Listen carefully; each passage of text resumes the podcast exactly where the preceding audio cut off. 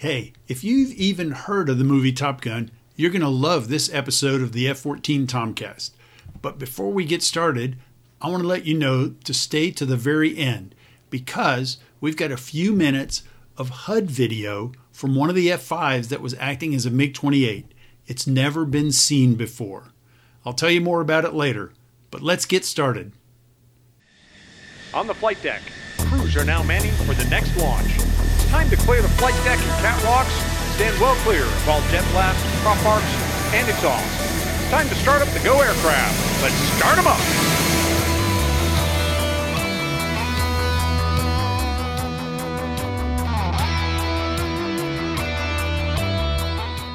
Hello everyone, I'm Craig Snyder, callsign Crunch. I was an F-14 pilot and a Top Gun instructor, and I'm one of your co-hosts today on the F-14 Tomcast. Now today, we are gonna have an excellent show, I think. We're gonna be talking about the movie Top Gun. Now that movie, it came out in 1986. It was the number one movie that year, and it continues to just be a cultural influence, even 36 years later after its release. Now, we're going to get the inside story on how the F-14 squadron and the air crews were chosen to fly in the movie, how the missions were planned, and just what it was like to be part of those exciting flying scenes. And I'm Dave Baranek, callsign Bio. I was an F-14 Rio and a Top Gun instructor, and I'm your other host for the F-14 Tomcast. Our guests today are both former F-14 Tomcat pilots. One of them, John "Smegs" Semkin, was assigned as the Navy liaison officer to the film. The other, Lloyd "Bozo" Abel, was the F-14 aerial coordinator and actually flew many of the flying scenes. Now, I was also involved with making the movie, and I knew our guests back in the day, and it's always good to catch up with these guys. Gentlemen, welcome to the F-14 Tomcast. Good to be here. Thanks for having me on. You bet. Well, let's kick it off the way we kick it off with all of our guests. Let's start with Smegs. Tell us where you're from, how you got commissioned, how you got into naval aviation and into F-14s. Well, I grew up in Long Island, New York, and I talk like this, and I had to stop doing it because people thought I was stupid. Then I moved to Illinois for my senior year in high school. Then I went to Annapolis. I graduated in class of 78, flight school in Pensacola and Beeville, Texas. Got signed to fighters in San Diego, flew F-14s for the Fighting Black Lions, as you can see right over there. And then went to Top Gun and graduated in June, May or June of 1983. Did tours with the Black Lions. And then I ended up on Admiral Cassidy's staff how I got involved with the movie Top Gun. Admiral Cassidy asked how many guys on the staff graduated from Top Gun. There were four of us. We all put our hands up. He said, okay, I need one of you guys to volunteer. All four of us put our hands down. And he threw the script to the end of the table. He says, okay, Semkin, you're the junior guy. And so technically, well, not actually, I was forced to be his advisor for the movie Top Gun. And so all I had to, and then Rat did everything for Top Gun, and Bozo did the flying, and Bozo's squadron. Bozo got lucky because his squadron was just back from deployment, and the Admiral said, which squadron should we use? I said, well, we got 51. They're back. Why don't we use 51? He says, okay. So they called over, and they used VF-51. I think it was 51, right, Bozo? Yep, it was 51.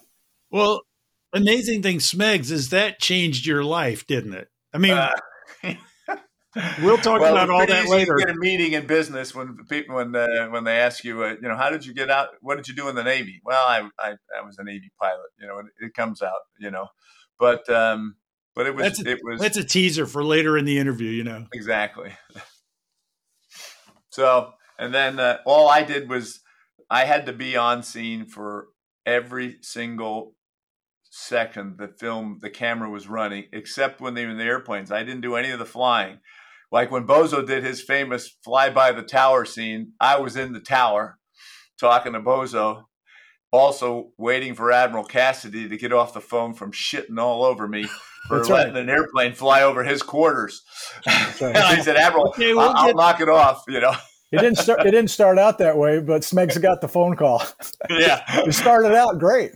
It started out fantastic, But we knew that once Bozo went against the pattern direction, which was all planned, the FAA approved it. We didn't do anything incorrectly. But we never, as you knew, Bozo, we never broke over the base. We always broke to the south. Well, if we were coming in from the west, we broke right. If we came in from the east, we broke left. Yep. But we never broke left and went over the Admiral's quarters, except Bozo, maybe the only guy in history who's ever done it. That's right. That was absolutely true. Okay, before we get into that too deep, Bozo, tell us where you're from and how you got into the F-14s. Well, see, I was an AVROC. And where were you born? Well, I don't do all that. I was born in Fort Knox, Kentucky. I was an Army brat. Okay, so I was 3 years in Japan and 5 years in Panama Canal Zone. Actually, I left after I was 6 months old, did those tour duties with my parents, and didn't come back to the States until I was 8 years old. And went to Fort Benning, Georgia, and started growing up some more there. And wound up getting into, I was always models and airplanes, and I wound up getting to air explorers after Boy Scouts, a more, mature portion of the Boy Scouts. And they were sponsored by the ops people out at Lawson Army Airfield there in Fort Benning, Georgia. So I got to go up in the tower. So I really started, as a sponge, started pulling up aviation, all that kind of stuff. And I knew I wanted to fly. I worked at the flying club there. I worked 8 hours for no pay for a half-hour flight time instruction. But I was too young to get a license. I was still like 14, 15, so I was able to get a glider's license. So that was my first ticket. That's how I learned to fly. So I did know how to fly pretty early in life. But basically after that, college starts. I go looking to get a flying job, flying degree. I wound up finding recruiters at the Student Center. And what school? This was Columbus. Well, it started out at Georgia Southern, and then I transferred to Columbus College because I was driving home and every weekend 450 miles and back to see my now 51-year wife. So we've been dating since we were freshmen in high school, and so we got married between our junior senior year. But long story short, I got tired of driving 450 miles, so I transferred to her college, and I got my degree from Columbus College, now Columbus University. And picked up AOC or the AVROC, second part of AVROC. I did summer between junior and senior year, 1671 that class, and then I picked up 1271. And the only interesting story in that whole evolution, I was originally designated as a pilot when I got picked up by the Navy. I went up to Marietta to get my induction physical. There's rumors that I went out with a couple of my Georgia Tech buddies. We were in high school together and did some drinking, and my eyesight wasn't as good on the physical as it should be, so they pencil whipped me to be an NFO. So and that's how I go down to the AVROC training, AOC training, I should say. And then my eyesight was good at NAMI, so they pencil whipped me back to being a pilot. And then the Navy, in their infinite wisdoms, decided the war was going to end, and they needed to shred about 400 people out of the pipeline. So they were going to let my entire class go. And so I was all boohoo down to the class officer and say, hey, I engineered my entire degree to go fly airplanes with the Navy. And can I get the NFO back? And so he went to one of his buddies. He's a P3 guy, by the way. Kudos to those guys. Found his other P3 buddy down at the admin thing there in Pensacola. And they pencil whipped me back to being an NFO. And I went through Rio training at Glencoe, out to the RAG, out to my first squadron, VF-111. And that's how I got there. And then I'm a retread. I was a REO for 800 hours in the F-4. I transitioned in 76 from the F-4 to the F-14, got to be an instructor on shore duty, kind of a coup in a way. That rarely happens. But they were standing up squadrons. That was when they had VF-1 and 2 on the bricks, and now they were getting ready to stand up everything. 24, 211, 142, 143, Black Lines, all those guys. And so they needed instructors, and I was, again, in the right place at the right time. That's worked for me my entire life, actually. But and so I wound up being able to transition to F-14, which is a great thing in itself, but then to be plowed back on the short of the orders as an instructor. And I ran that thing out there, did one tour as a REO, and F-14's got about 800. I got almost 800 hours in that time I was there, and then I got Wait a minute, so you're still a REO in F-14s? Go ahead. You're still a REO in F-14s, and then you transitioned to be a pilot? 1980, I transitioned. Wow. And so I'm a retread. There was about 120 of us that went through that program. Crunch. Have you ever heard of a more circuitous path to becoming an F-14 pilot? Man. No, I'm sitting here the whole time looking at your shirt going, wait a minute, there's only one anchor on there. Right. There's no way that he ever becomes a pilot with this story. I have in 1980, I went back to, took me a year to go through, back to the RAG and then back to VF-51. I got 300 traps on the boat with 51, and I was orders out of the squadron in June, leaving in October when the movie showed up. And there's a cute story with Smiggs about that. Bozo, did you wear both your Rio and your pilot wings on your uniform? Nope, I just wore the pilot wings. I had in flight school, I got jump wings, you know. And before I graduated from flight school, you know, I was wearing my jump wings up in Annapolis, and my wife was the first woman graduate of the Naval Academy. And so all the instructors saw me with wings, and they tried to throw me out. I said, what are you talking about? You're wearing your wings. You didn't wear your wings yet. I said, no, these are jump wings. Yeah, I did that. I did that in Navy ROTC, wore my jump wings my senior year after I got them. Yeah. I'm not sure where that goes precisely. It's a certification. The jump wing sounds correct to me, but it was explained to me that you're either or. And so and that's all, you know. And the pilot was, I was always shooting to be a pilot, but my time, I got to tell you, all the years since I got being a Rio, F-4s and F-14s paid big dividends for me when I went back to that pilot program, and I never looked back. I just charged and did a pretty fair job.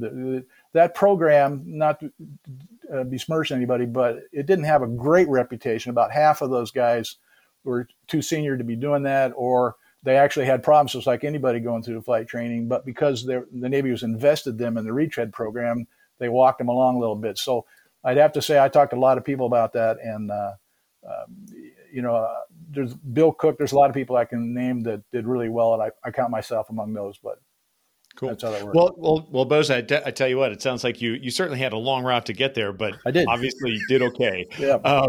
But that's not why we're here. We're here to talk about the movie Top Gun, and edit all that other part.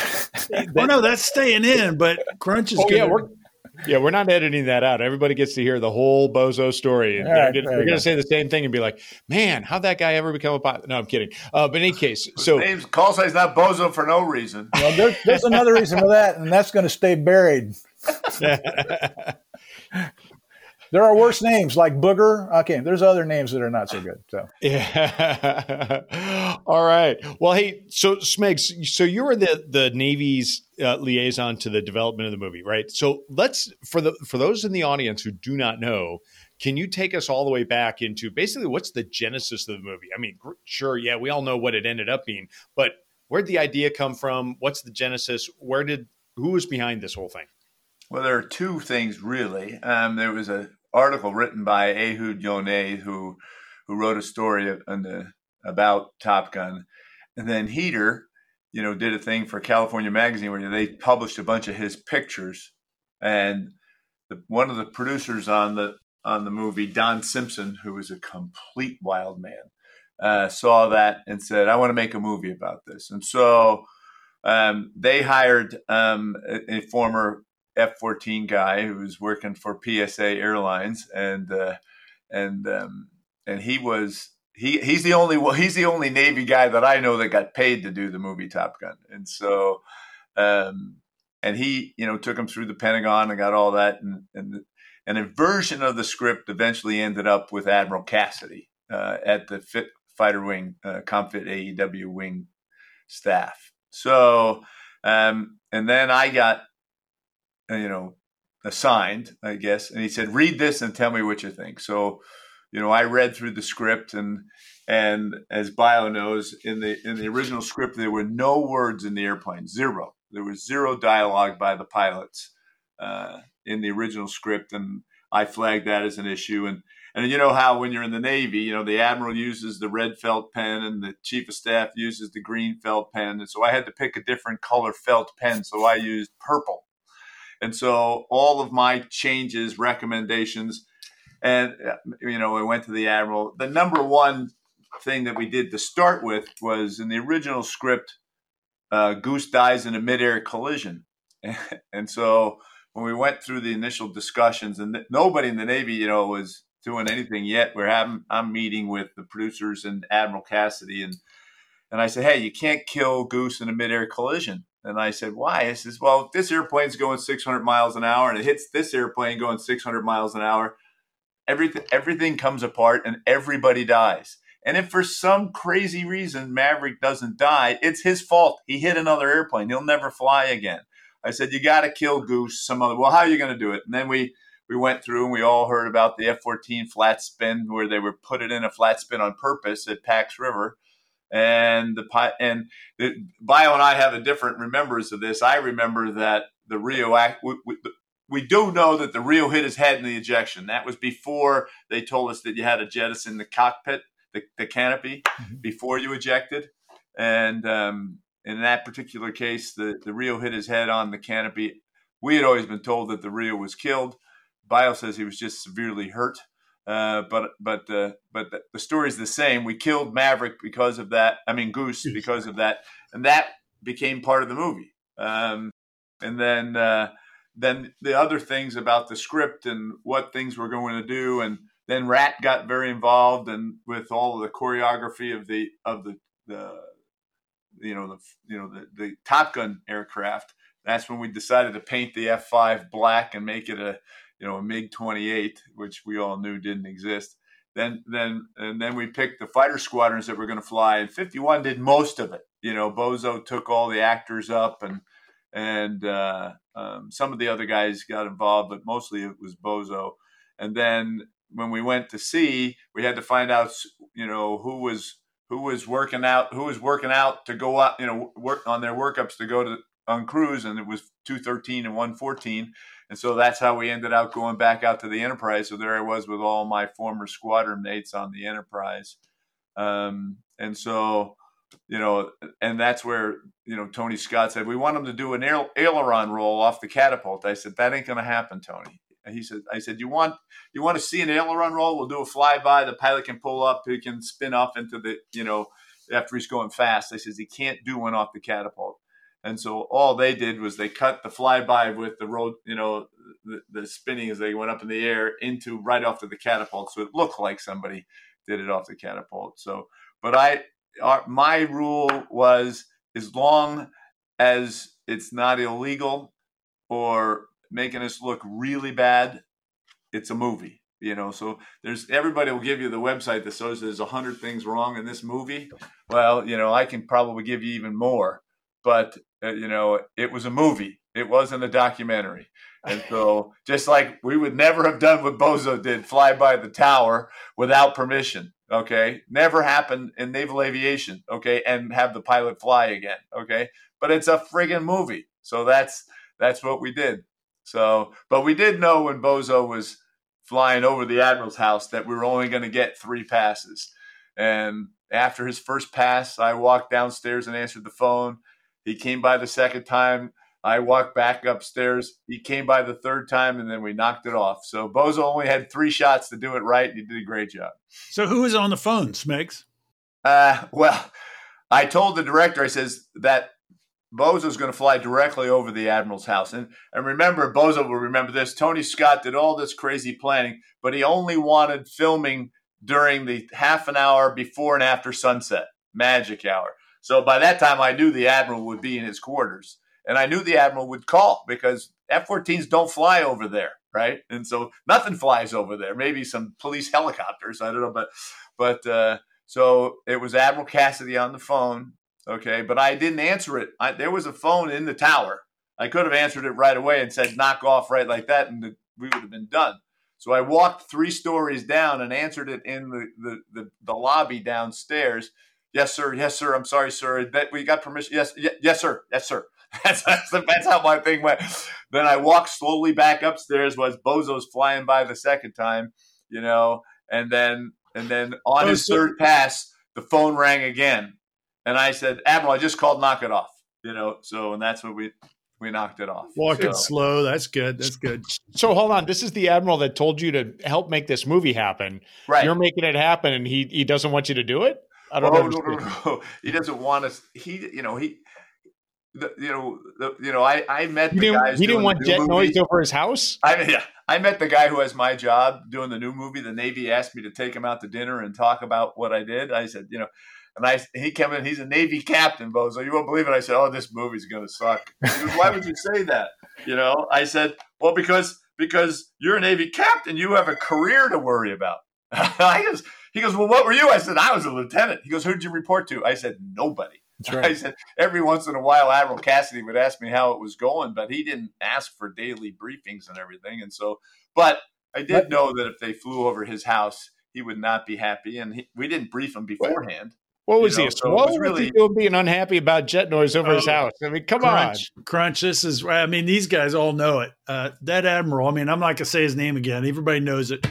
He, as a lieutenant, he had been a fireball. I mean, he was like, he did all kinds of great flying. Everybody said he was a wild man at the club and everything. And then as an admiral, I guess he forgot. Well, you know, in all fairness to him, he had no idea that we had gotten permission from the FAA. We had San Diego Tower. He didn't know, right? Okay. And all of a sudden, he sees some knucklehead flying over his house, and then with his wings back. And Bozo will tell you the story. The F-14 at 300 knots with the wings back. It's not a very stable aircraft. Okay, Bozo, let's go there. How did wait a minute? So talk about how did VF-51 end up doing this, and how did you end up being the guy? I picked them. I get all the credit for that. Well, there you go. Okay, all right. And that's it. I had nothing to do with Bozo. I didn't even know Bozo before this movie started. Actually, Smeg's had a lot to do with me. He didn't realize how. And the curious thing is, now I'll relay this. Our skipper Chuck Zollinger, he basically wanted. He was an admiral's aide. Into command. So that chain usually come off an operational department head tour, get screened, and you go be a CO, but, you know, bio, you know that. But he came off of a department head tour to an admiral's aide job to a CO of a squadron. And the only thing that means is that he was really familiar with optics in terms of squadrons and how they look and stuff like that. So when the movie came along, and it came along in a huge mess about delineating, you know, we're going to do this, Confit AEW Inc.'s in charge, Smegs is the man. And by the way, I also back up a point.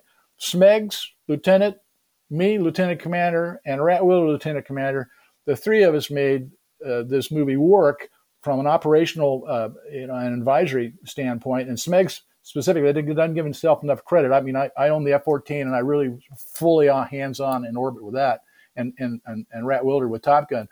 But Smegs had to cover all. There's ground shooting. There's just, it's all over the place, and he had to herd cats like a big dog to make all that happen. I'm going to jump in here, Bozo. I'm going to jump in here and just echo that because Crunch. You know, back in the day when we were doing this, everybody around Miramar knew, you know, this was going on and all that. Right.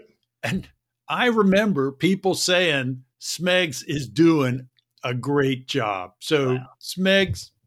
You had all I wanted was a movie that made us look really cool, period. Yep. And I got to tell you a story about Smegs. I'll tell it now, just real quick, 10 seconds. The cool thing about Smegs is he's always got his – he was a bachelor, and he's always got his eyeball on things like all naval aviators do. And we used to have this Wednesday get-together, and a lot of people would come off the station. We're talking girls, and so it was a big hangout. And I won't give the unglamorous name of what we used to call it, but the bottom line was during this filming, you know, Smegs knew this was going to be a hit. We all did because we saw the airplane go thundering by the tower and all that.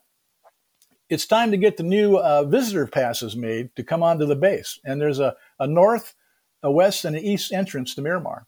And so it's a little map of the base with a few, you know, geographical positions. And it shows the roads. Smegs was clever enough to highlight and bold on this pass all three entrances, and they all led to the club. And that, I thought that of all the things in the world to be sharp on, that was it. So when these girls got this pass, no matter what gate they came in, it took them right to the club. You know, so good job, Smegs. You didn't have to have a background check to get into the officers' club in those days. That's right. Sure. That's right. So, go ahead, Bozo. How'd you end up in the cockpit for the movie? Well, this is where Smegs comes in too. But I was going to say, Commander Zollinger. Z-Man, he wanted he knew the optics. He wanted to be the squadron, and I know he lobbied Confit to be the guy that does the movie. But of course, there's all the other squadrons out there, 24, 211, and all those guys, and so they want a piece of the action too. So he got one way or another the admiral picked it with SMEGs or whatever, but we were going to be the squadron that provide the airplanes. That was first up. And then the pilots were going to share the flying, I believe, if I'm correct in that background, with our squadron. What really came to pass here that made it for me and everything else, he also managed to get money, funding, to go to Red Flag, an operational training exercise there at Nellis.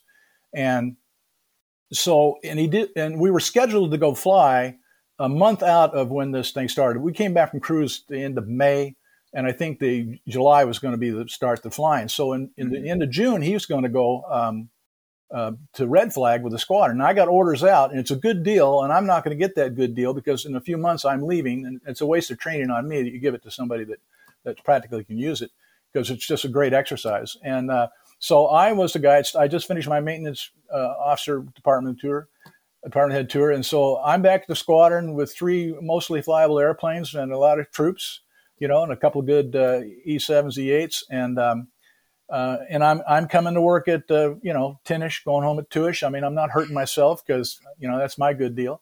Yeah. And except on the days we had to fly at sunset. That's true, but. But what happened? Well, this is the start of it. So just to go far enough into this to get the background, they moved the flying up. I don't know if that was Paramount's idea or something, but they moved the flying up, and they caught the squadron out of town. Smegs calls, and he gets hold of my senior, and the senior says, well, I'll get hold of Mr. Abel. So he calls me up and says, hey, Com Fitz calling, and they say they want to go film today, and the tower flyby is going to be the first sortie.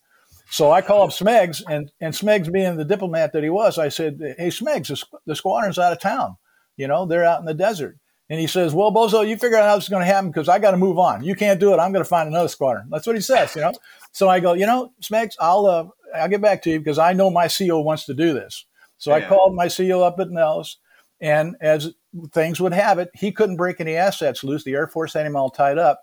So he says to me, and this is how it starts, Bozo, you got an airplane there, it works. You do this tower flyby thing, and I'll have my guys there tomorrow. Now, I always took a little offense to that because I was one of his guys, but that's how he said it. So anyway, I hang up the phone with Smegs. Smegs tells me, go to the tower. The director's over there. Actually, he said he was a traitor, so he turned up to be on the tower. So I hang up the phone, and I got Mark Slichter, my Rio, and I said, you know what we're going to go do? We're going to go find this director, and then we're going to get an airplane, and we're going to go fly above the tower. And he's looking at me, you mean like today? And I go, yeah. I mean like this tower? And I go, yeah.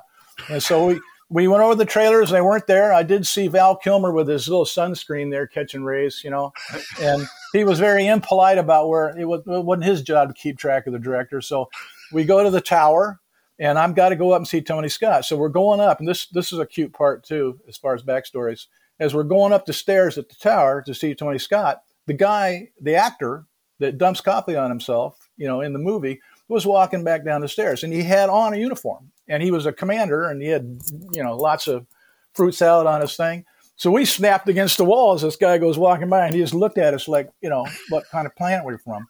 So, and I didn't know he was the actor at that point. So we go up there to find Tony Scott. He's got this goofy little cartoon with the glass of the tower and the F-14 plan view going by the tower, and he says, this is what I want. And he just like Smeg said, he had that hour that he wanted to do, the golden rays of the sunshine, and it was all the lighting that he wanted.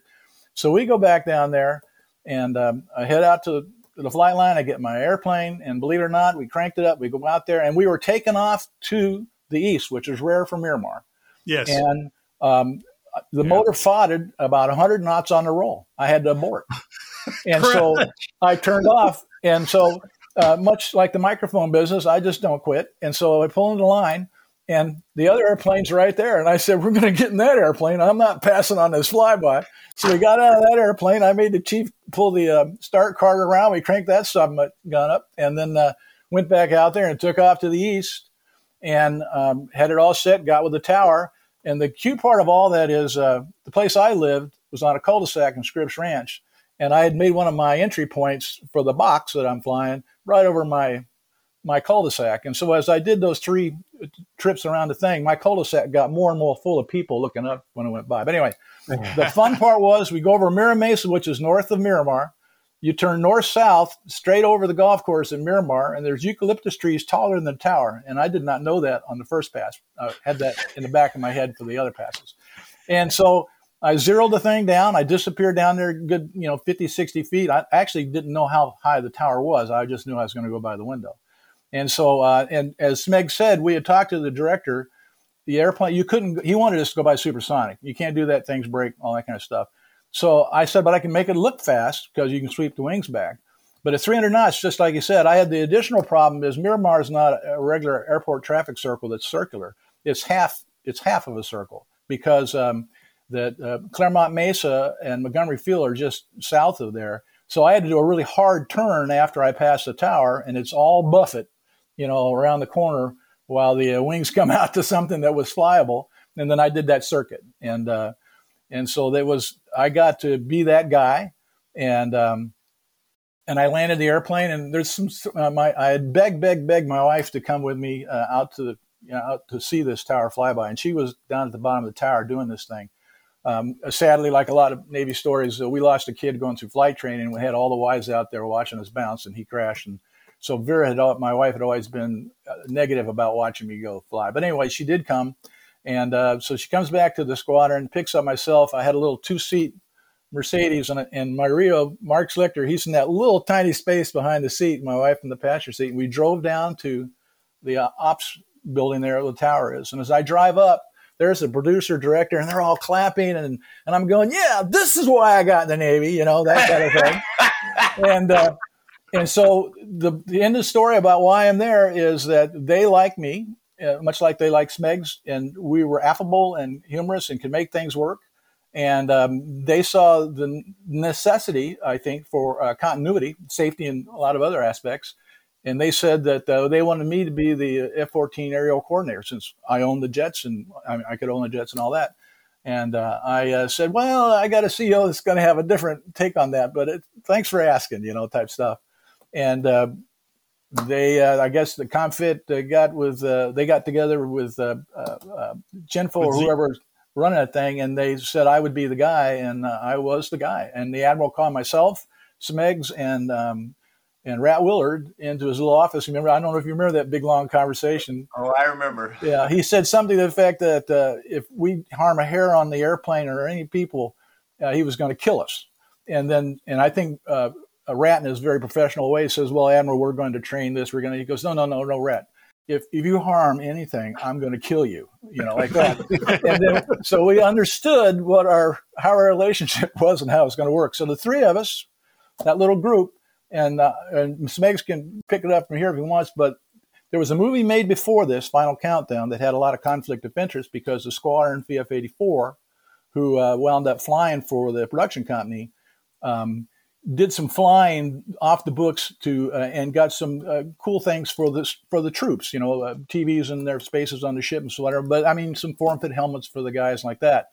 Well, that turned out to be a big production, conflict of interest. There was a rule about how much money you could accept, and of course, you're giving away thousands of hours of flight time, or dollars of flight time. And that CO actually got relieved, and the admiral, I'm pretty sure, got a letter of reprimand out of that mess. So Admiral Cassidy basically wanted deniability. Yeah, okay? And so he called us in. We were his deniability. From then on, he didn't want to know what was going on.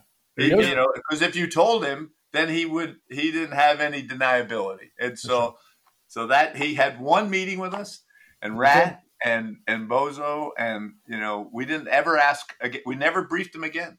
We talked with we would tell the chief of staff. Smegs would tell the chief of staff what we're up to, and that'd be about it. But you tell the chief of staff, it's kind of like telling the admiral. But yeah, that's amazing. Not really. It's supposed to be. But that's pretty amazing. Bio's going to go recharge his beer there from the tanker. But hey, so Bozo, question for you. I know that. So how many other pilots were actively flying in the flying seat? So you're one. Who else flew? Okay. Well. Actually, it goes in a couple directions, but I can tell you that we flew off of the coast with Kay Lacey, and that was mostly Ben Schneider and myself. The way it really worked out, and this goes. Kay Lacey was the Learjet pilot. Yes, right? He was. Yeah. I'll put it together a little better. And Smegs had it up front. Essentially, the things we did, like how close we flew to each other. Was not real. A missile shot would be, out there much further. So we ran in the gun range really very close because and Paramount actually listened to a lot of stuff. So we would say, we'd raise our hands and say, that's just too close to where they want us to go. And they said, but we're making a movie, and we need you guys both in frame, right? So they did some filming with just one airplane with the dialogue like that, and that it's boring. You see one jet, you hear the noise, and you hear talk, but you don't see nothing. But when you put them together, it's dynamic. And so What happened going there? So that's how usually it was one airplane or two airplanes at most. I mean, a good 60, 70% of the movie was just Ben Schneider and myself pushing a couple jets around. And we did that off the coast with Kay Lacey. And we also, up at Fallon, was the majority hold share of the flying. So, but there were scenes for more. And so to continue on the theme that you're asking about, Crunch, about the people. So Ben Schneider, I recognized this as a waterfall event when I became the aerial coordinator. And there was all these watershed events, the tower flyby being the most obvious one, but there was more to this thing. I did the roll off the ship, but I knew there was going to be a pass at the boat that was all messed up where Merlin turns in his wings, you know. I think it was Merlin. I can't remember right for a second. No, not Merlin. Merlin's a backseater. Yeah, Cougar. Thank you. Cougar. That's what I was going to. So there was that. And then, of course, the inverted flying, and that's a whole nother story. We could pull that out a little bit, but there's a lot of interest to it. Number one is we, you know, as pilots, even proficient fighter pilots with lots of hours, we don't fly upside down very much. The Blues practice a lot. But, certainly not in the F-14. That's right. Fly upside down. And it had some operational restraints. It had this inverted tank on the inside that when you roll the airplane upside down, it would hold a certain poundage of fuel. But you had to be at kind of a median power setting so you wouldn't burn it all up or you'd starve the motors. And so we also, you know, Ben and I practiced out in the pop area. I'd try one, he'd try one. We were trying to see which one of us could do the jet better. And you wound up having to roll upside down and trim nose forward to get this thing to mush through the air flat. And the scene that the inverted flying scene where the F-5 is in it, and it looks like the F-14 comes up. Great models. We'll show you how that works. So the way it works is go ahead and put the F-5 sucked on the F-14. You're right. See, so the F-14 is a stationary platform flying inverted, and Ben had to hold that thing level, wings level, upside down for 3 or 4 or 5 minutes while we go along. And we thought that was a nice safety thing. And so the F-5 showed up underneath, right? And then he would come forward ever so slightly, and he would go acute on the F-14 in front of him by a little bit. Keep going acute there. More forward on the F-5. Keep going. Way forward. Because what he's going to do, get there, right about there. Now the F-5, and Rat's in there, by the way, and he would pull power, and the F-5 starts sliding back. Well, they're filming, and it looks like the F-14 overtakes the F-5, but that's not how it worked. And then two, the canopy-to-canopy business obviously is, you know, was cut on the editing floor because the tails would be into each other at that actual canopy thing with you smile, you're on your Polaroid film and like that. So, but, yeah, it's just too close to not have. But we did get close. Yeah. I'd say we're in 20 feet of each other, and Rat's flying. And you know, didn't the Admiral come up? Wasn't he in that? That was an F-5F. It was a two-seater in that movie for the inverted thing. Well, I was in one, but we didn't do it that way. I think it might have been Sobes or somebody. I think that was Monday morning when you guys did that. Bozo. Admiral came up. I know he went flying with Rat in that F-5. He came up one day. He might have flown in the Learjet, maybe. Yeah, I can't regard. But I mean, I didn't track who was in the F-5F. I mean, Sobes, Flex, Sunshine, and me took turns. The biggest thing about the Learjet footage was when they were doing it, and you know that Tony thought that he should speed up the camera. Oh yeah, I remember that. Make the F-14 spin better, and it looked like. And stupid. We said, and that was what it looked stupid. We wouldn't. So they had to go back and do it another day because, as you know, if the F-14 is going to do a roll at low speed because he's flying at the Learjet speed, that doesn't make the camera vibrate, which was like 280 knots, 300 knots. Okay. Above that, the camera would vibrate. So here's Bozo with his wings back at 280 knots behind the Learjet, and he does a roll. What happens to F-14 if you roll at 280 knots? You lose like 2,000 feet. Yeah.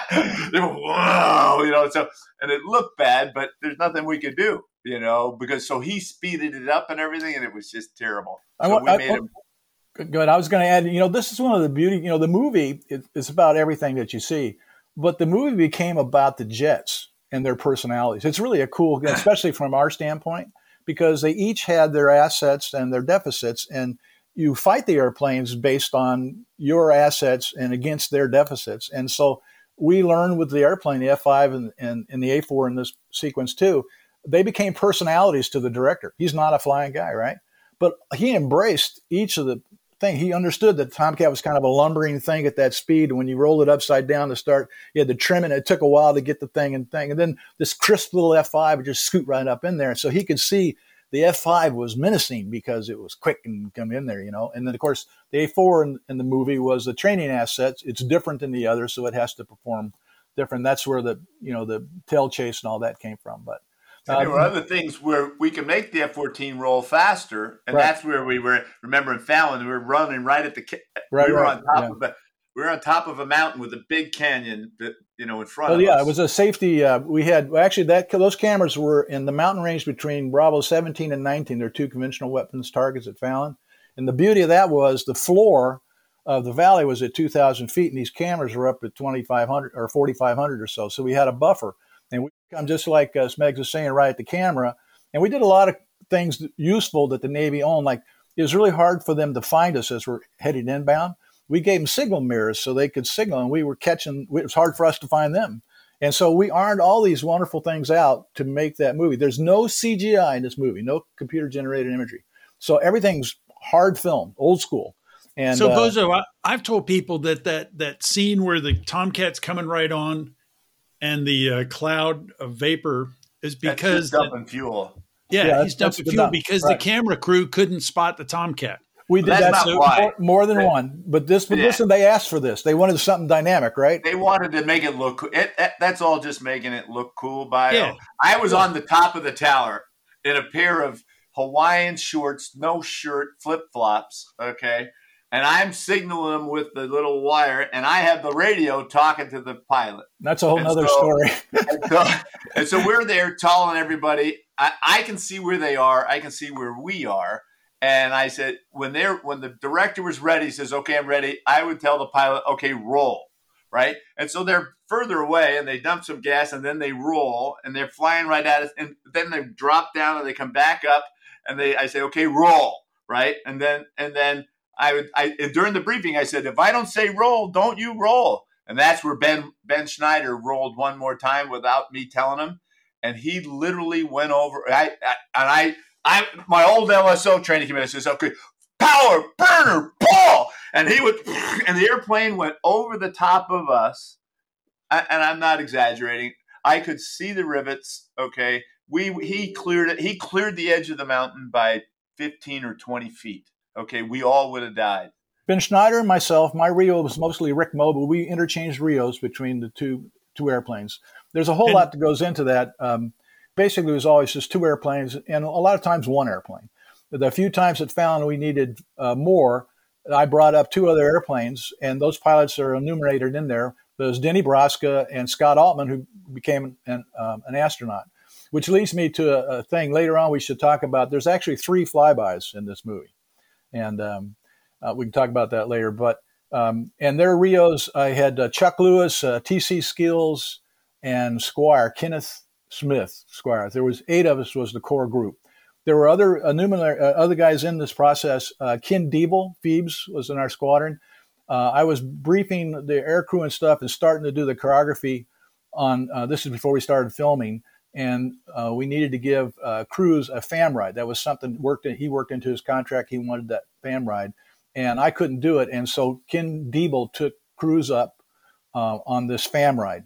I flew him 3 times in the filming process in my cockpit, but Phoebes is the guy who took it up. And the other one is another pilot was in this thing was Chuck Heatley, the one that Smeg's talking about. He shows up, and I've never forgiven you, by the way, Smegs, for this, being an ex-maintenance officer. He shows up with this 45-pound friggin' camera that he's going to sit in my back seat. And I looked at it and I said, when I roll this airplane, that camera is going to stay still. It's not going to roll. And it's going to hit my canopy, And he goes, no, I'm going to brace my elbows, and we're going to do this. And all he's trying to do is film forward where I am and while we do the roll. And so it went just like I said it was. He scratched that canopy. You know, I did several of those. And they were all double rolls too, by the way. The director wanted two. And there's a little story that goes with that. I hate to capitalize the time, but I had Grumman came out and modified one of our airplanes, and 114, and they had, and this, there's so much that goes into this, takes a long time to really lay it out, but the Navy bought off on allowing Grumman, a tech rep, to come out using my metalsmiths, the squadron's metalsmiths, the guys that work the metal and stuff on the airplane, electricians. They cut into a couple of three places on the airplane to install a mount to put this little 3-minute camera on it. And in the cockpit, I call it the camera bird in 114, there's a master control panel and each of the 5 hard points where we had a camera. And I would just, turn on the master and then I click the button. We did filming of the actors in the back that way. And in this particular case that rolled off the ship, that's how we're going to film the carrier behind us after we supposedly do the cat shot and then do the double roll. Well, I had not done it and needed to do it. And I made a point to that to the director. And so they waited for this to do this thing. And then like 2 days before, it was the day before I got the overhead message and filmed this roll off the ship, they finally show up with the camera to mount it so I can go out. I went out to San Clemente with one of the Rios there. And I told Tower, I need to come out here. I need to, there's a big outcropping of rocks on the right side of the cliff where the airfield was out there. And I said, I need to run over this thing and I need to do multiple passes on it because I'm trying to calibrate the camera between the tails to, for filming. They were all cool with that. There's nothing out there but goats and guys that couldn't get good orders. So I did exactly that. And I did that the best, I did it the best I could. And I came back and now I need to see the dailies. And so they were going to do it that night because now the sun's gone down and at 9:00 I'm supposed to see it. And they didn't have it. They said they won't have it until the morning. Well, I get up in the morning, they don't have it. And so my overhead's like 1:00, or 2:00, something like that. And so about noon 30, I got to start manning up. So I'm manning up the airplane. So I still don't know what it looks like. I just know what I did. And so, and then this little van comes boiling up to the flight line where I'm getting ready to man up. They open the sliding door and they got this little video camera in there. And I see what's on the film that I did. And it's as bad as I thought it would be because the F-14, differential tail runs a certain percentage of the turn, but then it's augmented by spoilers. And as soon as you put the spoilers in there, then there's yaw moment and the yaw turns away, which means the camera turns away, which means the tails turn away. So when I'm looking at this film, there's the ship between the rocks, in this case, between the tails. And so as I start the roll, the rocks wander off screen and then they wander back in. You're just still looking through the tails. So crunch, you're a Tomcat pilot. You're trying to do this. And as Bozo's described, you've just discovered there's a fundamental flaw with doing a simple roll. So now, that's where we are. That's where Bozo is. And he's manning up to go do it for real. And your overhead time is in an hour, and it's going to be 30 minutes. Well, here's what I settled. I settled on this. I said, no matter what I do out there, I had the points down, the pitch up, and the whole 9 yards. And I was going to do speed, just like Bio's talking about. The plane's not going to roll worth the damn till you're about 240, 250. Okay, and they want double rolls for Christ's sakes. So that means the first arc will be this, and the next arc will be like that. But anyway, long story short. I knew that I put my mirrors up there and I said, whatever it takes with the rudder, I'm going to keep that ship between the tails. And if you look in the movie, you'll see the rudders fiercely kicking because I just steered it with the mirrors off the roll. So I did my pitch. You were going faster then, though, too. I did about 300. In other words, I didn't. What happens there, and we knew that already, is if you go 300 knots, the ship gets this big. In a hurry, and say that the director didn't want that. He wants that frame, that thing that shows the stuff, And so, Bozo, that is one of the iconic scenes from the whole movie, and from you describing the problem and how you brained it out and it worked. That made it. So the Navy's lucky that you were. I saw that when I saw the Davies, I was big, like that. Because they would have had to do it again. They had to get the carrier to hold still. And Okay, so tell us about the 3 flybys. You said there's 3 flybys. Well, actually, to be honest with you, all this time later, I did it a bunch of times because I'm pretty excited about things, and I've got points to get down, and I got that Buffett turn to do at the end, and And Smeggs ended this whole thing by, "Bozo, land now." And I'm going, "Uh-oh." You know, even though I had permission, I thought, you know. And I said, I still have some more career I'd like to get out if I could, you know. And then it just turned out exactly like I said. It was just the Admiral shutting things down. Yeah, but I thought you said there were three different flybys in the movie or something. Oh, like yeah, that. Those three. I'm talking about the three by the single tower. Well, here you go. They went out to Ranger. That was in Fallon that nobody knows about. That's the third one. The right. First ones actually were they did generic filming, and it's in the opening credits. It's a beautiful. In fact, if you ever want to see naval aviation at its best on a carrier in naval aviation, the opening music and stuff of Top Gun, they went out to the Ranger boat, and they just filmed purple shirts and red shirts and catapults and arrests and all kinds of stuff. And it's an amalgamation of carrier operations out there. It's beautiful, and it's got that lighting that he liked. It's golden. All that kind of stuff. Well, in that little sequence, you will see, I thought it was 24 and 211 with the Ranger boat. It was. Yeah. Because so there's 24 and 211, and they came by Pryfly, which is the tower on the ship, if you will, the island. And they did a waggle. And you can look in the movie, you'll see them. And they, one from each squadron. I actually met the Rio of the lead airplane a long time ago at the club. And they come in there and they do a waggle, you know, little wiggle by the tower there, and that's a tower flyby straight up, right? And then there's the one I did at Miramar, and then we go all this way, you know, off the coast with Clay Lacy and your Learjet all this time, and like the last day at the Fallon, the director says we don't have a scene, and the scene was they didn't have a standoff, you know, panoramic scene right to left of the tower going by the airplane going by the tower. They were standing outside the tower. Looking. Way outside the tower. Yeah, they didn't have that one thing. And so nobody knows it was a totally different tower than the original flyby. And you can see it. It's obvious in the movie when you look at it. And so I'm on the ground, and this is in the afternoon, that lighting thing again. And this is like the last sortie. I'm almost sure it was the day before we quit. And so I get on the horn, the radios to and Scott Altman was out there doing a single, something or other, and that was asked for over the desert with a ground crew filming him.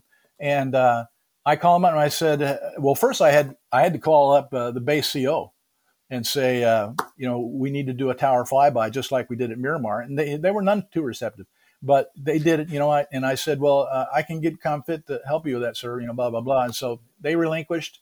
I get all the tower ops chief. And he wouldn't talk to me, but then you know I made him call his boss, and the boss said do it. And so I called up Scott Altman. I said, "You just fly by the tower," and I gave him the heading, the whole 9 yards. And on his way back in, he flew by the tower. So there's three: 24, 211, myself, and then Scott did the one flyby. And Scott was faster. Oh, way, yeah. Because at Fallon we didn't have the speed restrictions, right? Yeah, you was hauling butt. Scott went by, yeah. You know, he went by a lot faster than Bozo did when we were inside the tower.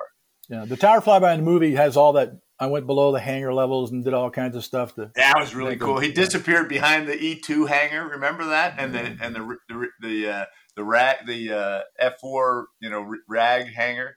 You know. I had a buddy Bean Barrett living on the base, and after first one went by there, he went out and looking at it, and his opinion was that some F-14 pilot had his letter in to go with the airlines. He was going to have one last really excellent flight, you know? Well, that's what Admiral Cassidy was worried about, too. So. Yeah. Well, hey, so that brings up a good point. You say that was pretty much when you ended, you know, stopped flying. That was the day before you quit the flying scenes and all that. So, Smeggs, I got to figure that at this point, you know, from your point of view, yeah, maybe, you know, from the flying point of view, excuse me, maybe the work has ended. But how much... Think about now that post-production phase. How involved were you in that? How involved was the Navy with that production phase where they spliced it together and all? Well, there were other things that happened kind of pre-post-production, I guess. You know, so all the flying stuff happened at the very beginning of the movie, right? That's when Paramount really knew they had something. But now they have to do the... They have to do the love story. I have to go find different locations. We did one down at the MCRD. You know, we had the bar. The I bar where they really sang You Lost That Love and Feeling was the and was the BOQ. The BOQ, you got that BOQ for the love scene. The house was too small. Yeah, so they were at the BOQ in the lobby filming this love scene. Yeah, it was unbelievable. Guess who's all around the perimeter watching this whole thing? Exactly. Oh my God, that's so funny. Every aviator that knew about it. When they come in to get Goose because Goose has died, and he's talking to Goose's wife and everything. That was in the BOQ lobby there. Miramar. That was a great scene, by the way. Yeah. And then on the last day of principal filming, Heater was there, watching him and stuff. And I was there, and I said to him, I said, "Hey, Tony, you got to put a mask on their face." Because the one thing that became obvious from watching all the flying and everything, there was still no words in the movie. Zero. Yeah. Mm-hmm. Okay. No words. Right. And they made a decision that the bad guy, who was always Rat was the guy with the gold star and the helmet, but that he would never talk. Cause how would you know what the bad guy was saying? He's in the other airplane. We gave the instructors, which a lot of time was Michael Ironside, he'd say, "Come on," and we would say, it would give them words. And so, but I knew that they were going to need words, right? And so I said, just put them at. He says, "I'm not doing it." I said, "Well, I'm not going to shut up, and you're not going to be able to do any of the filming, and you have to do what I tell you." I said, "I don't care if you never use this footage. I don't care. This is it. But you're going to need to add words later, and if they're wearing a mask, you're going to be able to add words. If they're not wearing a mask, you're not going to." So sure enough, I filmed every actor, and Cruise, to his credit, says, "Well, how am I going to look like, I'm pulling G's, everything." I said, "Tom, you're pulling G's here." He'd be like, "We're in the hangar, okay, and they got a little dolly, and they're moving the airplane front and back and left and right, and the airplane's moving." And Cruise, he says he's pulling 6 G's and everything. He's just looking around, having a good time. I said, Tom. You're pulling 6 G's. You got to grab the canopy. You got to pull yourself back. Then put your head between the seat. I'm saying, and you got to look like it's straining. And it goes, and then you got to look in your face like you're pulling G's. I said, "How do I look in my face?" I said, "Pretend you're constipated and you got to take a crap, okay? You got to squeeze it and keep it on the blood in your head, everything." So he did all that, and he freaking loved it. He just, so all this while wearing a mask because he doesn't have, and so that was some of the biggest compliments I got, was because when the actors, and that was all filmed in a hangar at Burbank Airport. That's right. But the actors looked like they were in the airplane because when you and I went up there, I wish I had taken my camera and giving it to one of the guys and say, "Hey, take a picture of me and my buddy John Simpkin standing in front of this thing."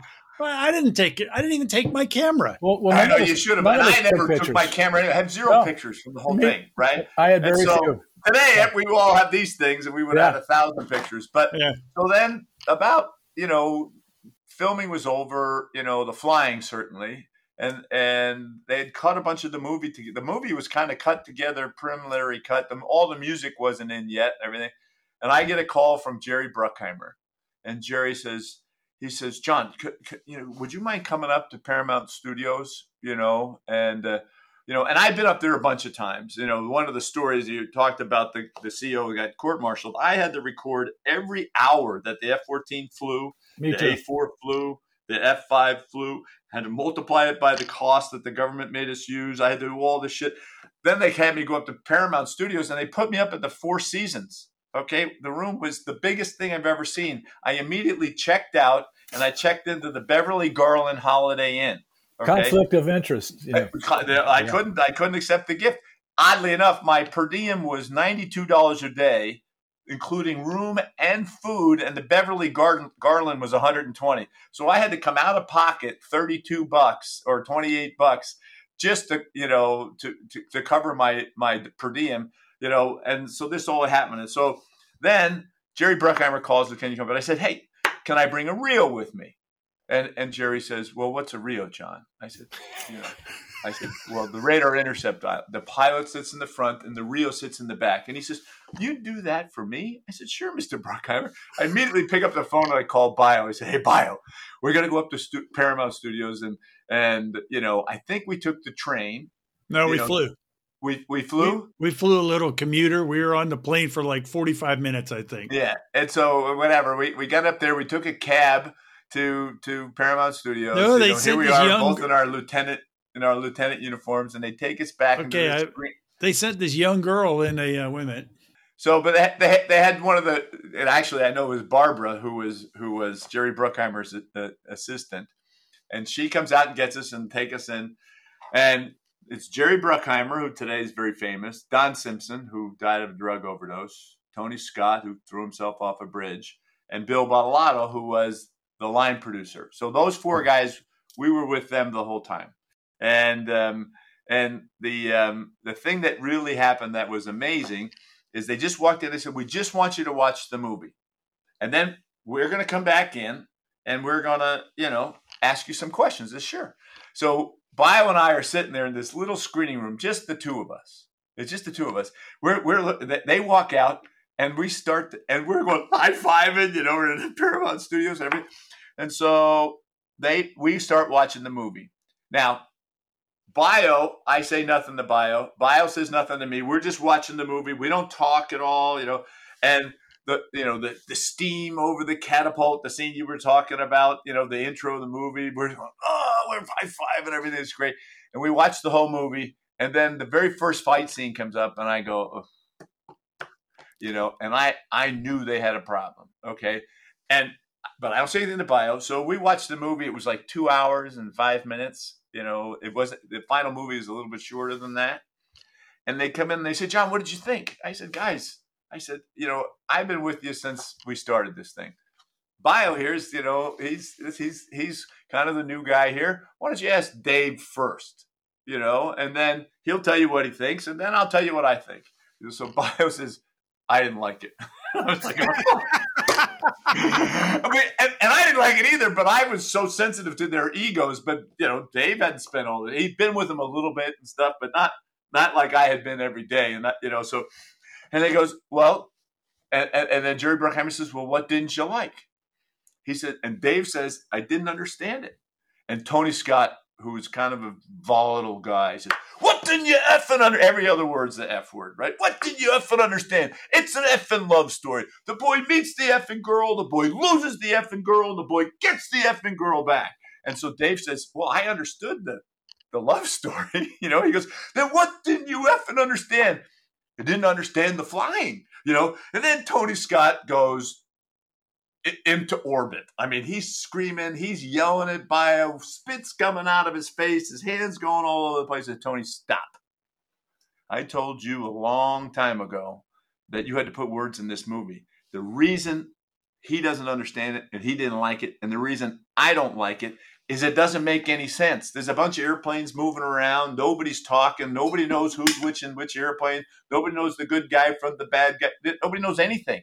Okay, and the airplanes are maneuvering, and why are they maneuvering? You got to put words in their mouths, And then Jerry Bruckheimer comes in and says, "John, have you ever seen a movie where people's lips are moving and there's no words coming out?" I said, "Oh yeah, I know that, Mr. Bruckheimer. That's really, really bad." He says, "It's the same if their lips aren't moving and words are coming out."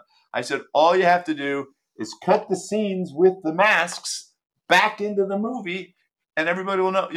We can give you whatever words you want." And then Jerry Bruckheimer says, "What scenes with the mask?" And he looks at Tony Scott like he could kill him. Okay. And I said, "We filmed every actor with a mask on." So Bio and I go up to the editing bay. They got the fight scenes on four different editing machines. Bio's the reel. I'm the pilot. If Goose is up, Bio starts talking. If Maverick's up, I start talking. Okay. And they took everything we said, typed it all out. There were a couple of things like they didn't understand check six, right? Have you ever seen the movie 12 O'Clock High? Yeah, it's a classic. 12 o'clock is in front of you. 12 o'clock high is high in front of you. Check six means watch the guy on your tail. There's somebody behind you. Well, can we say that? Both of us say it's not a documentary. That was the theme. It's not a documentary.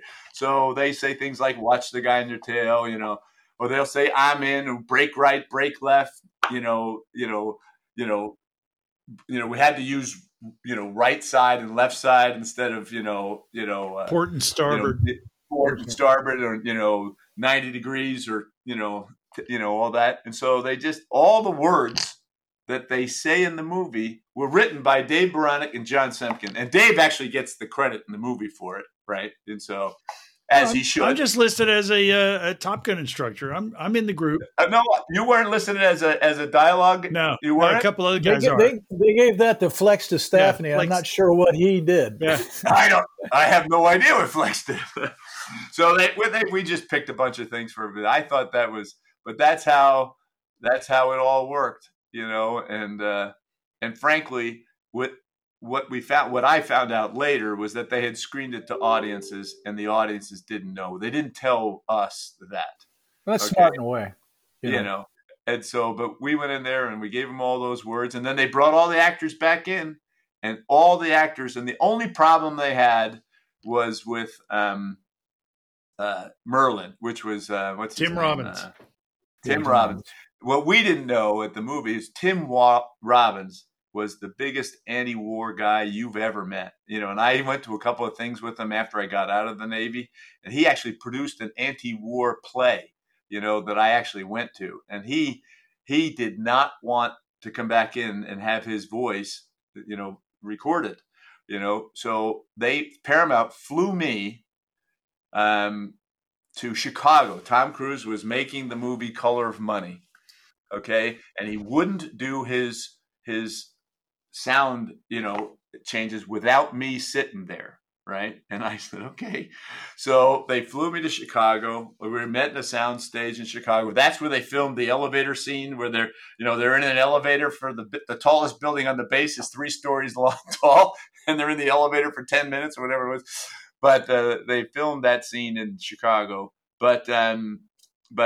And so I told Tom, you know, and I gave him all the words and everything. And he says, you know, and so then the scene when Merlin says, "You're going to do what?"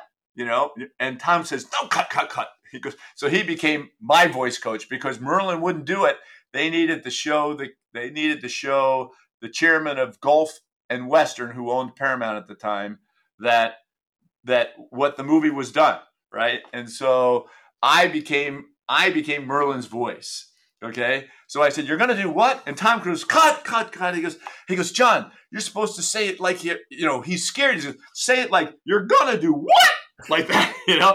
And so that's what I did. "You're going to do what?" You know? And so apparently Merlin didn't want my voice as his voice in the movie. And he came back in and then finally did. So but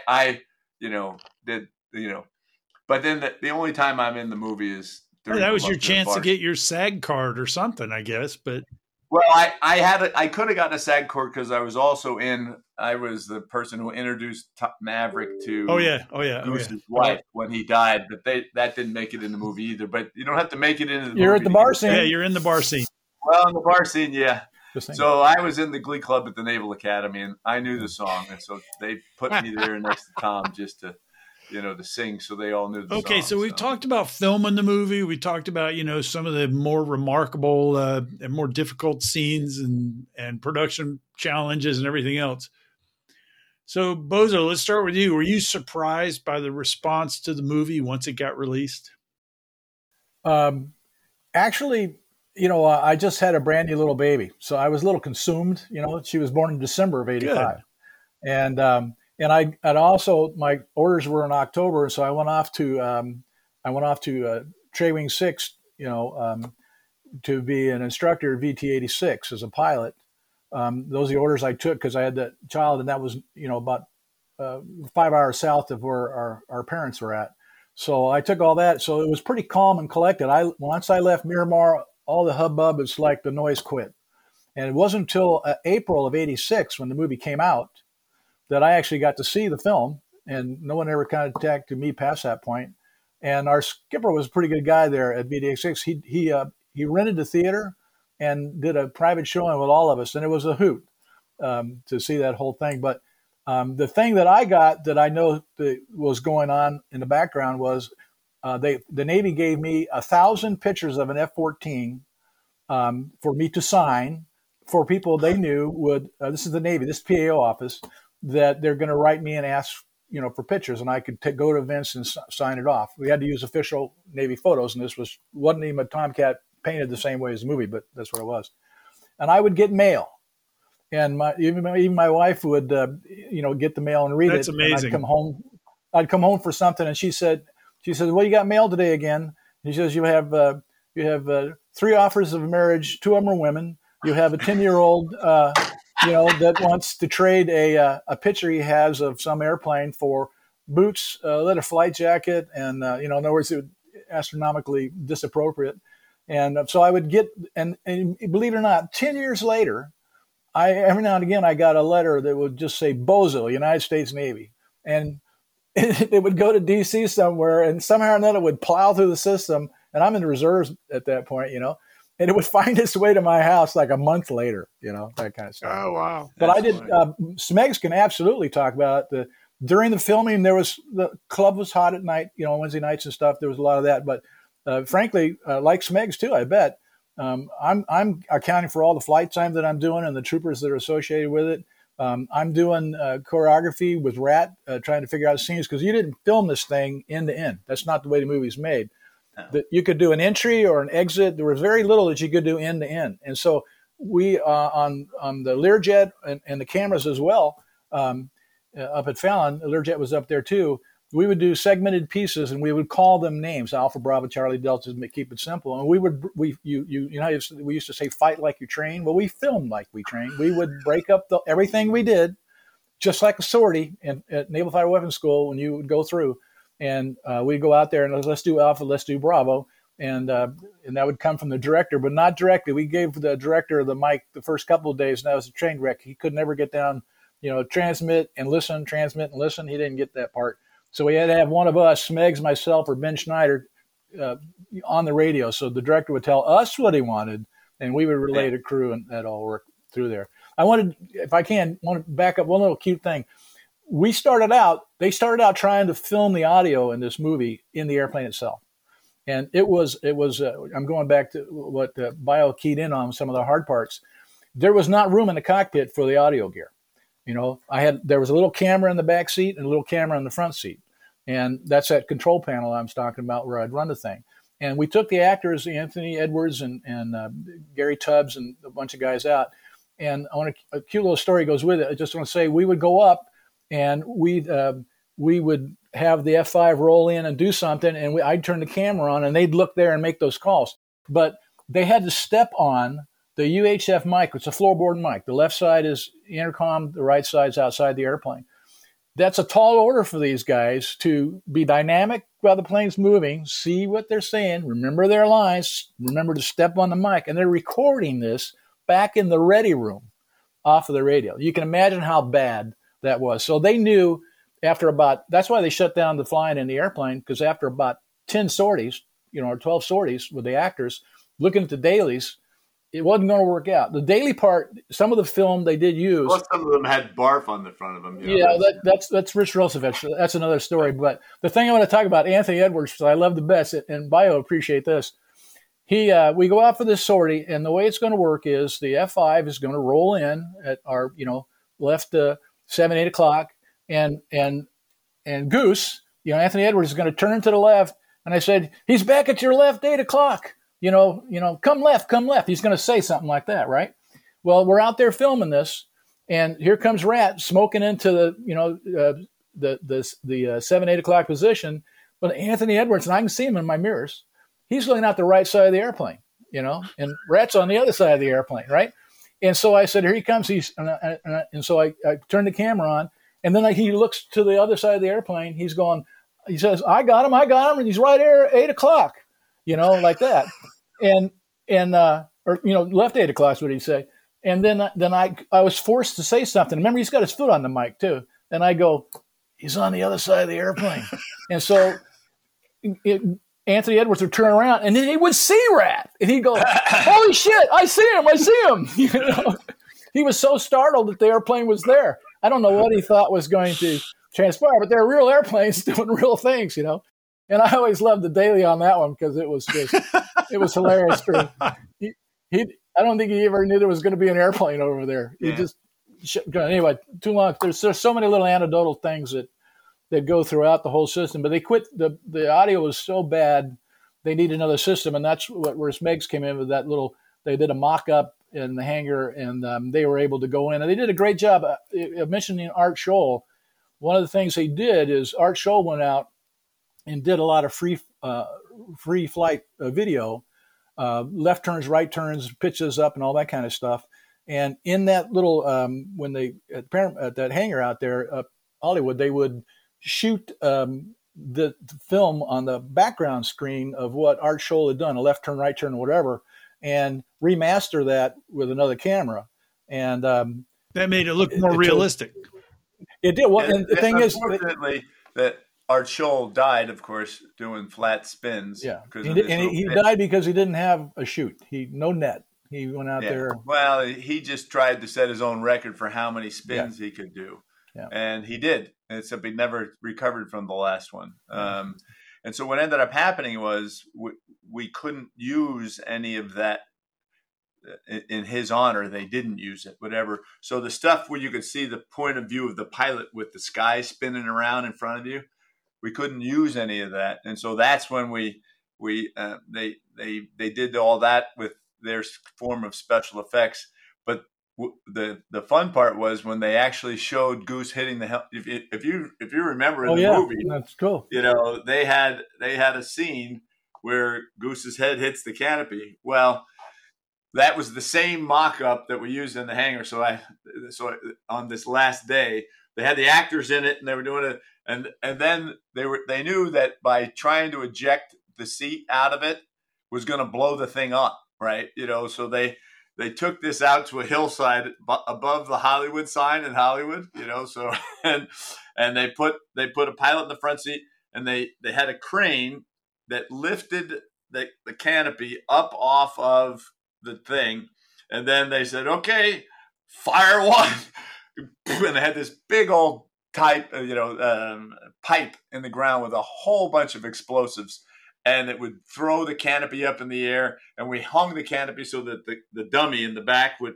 helmet would hit it. And the director says, "I want to see it again." And you should have seen this wooden mock-up. The F-14 was just all over the place. So the guys had to come back in, and they had to, you know. And so then the second scene, you couldn't see it because it had really blown it apart. It was just he wanted to zoom in on at the point where Goose's head hits the canopy. I wondered where they got that. Thanks, Miggs. Yeah, it's a real story though. That's from that wreck that it was VX1. It's wreck. Yeah. And that's how the Rio hit the canopy, and that's where Smeg talked about them. They're going to kill Goose that way, and that's how we killed. Well, because Goose died in the original script in a mid-air collision, and you know that's one of the things that when we did this, we just didn't want it to be stupid, right?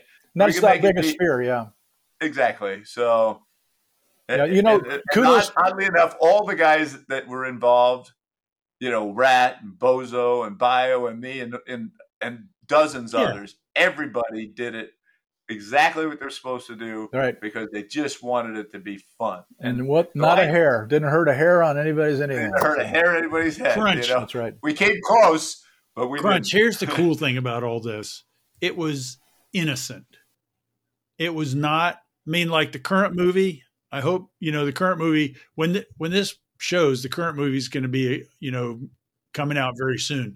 But now there's so much buildup and everything for the current movie. There's a lot of expectations and stuff like that. When we did this, it's like, we'll do the best we can. There was no predecessor.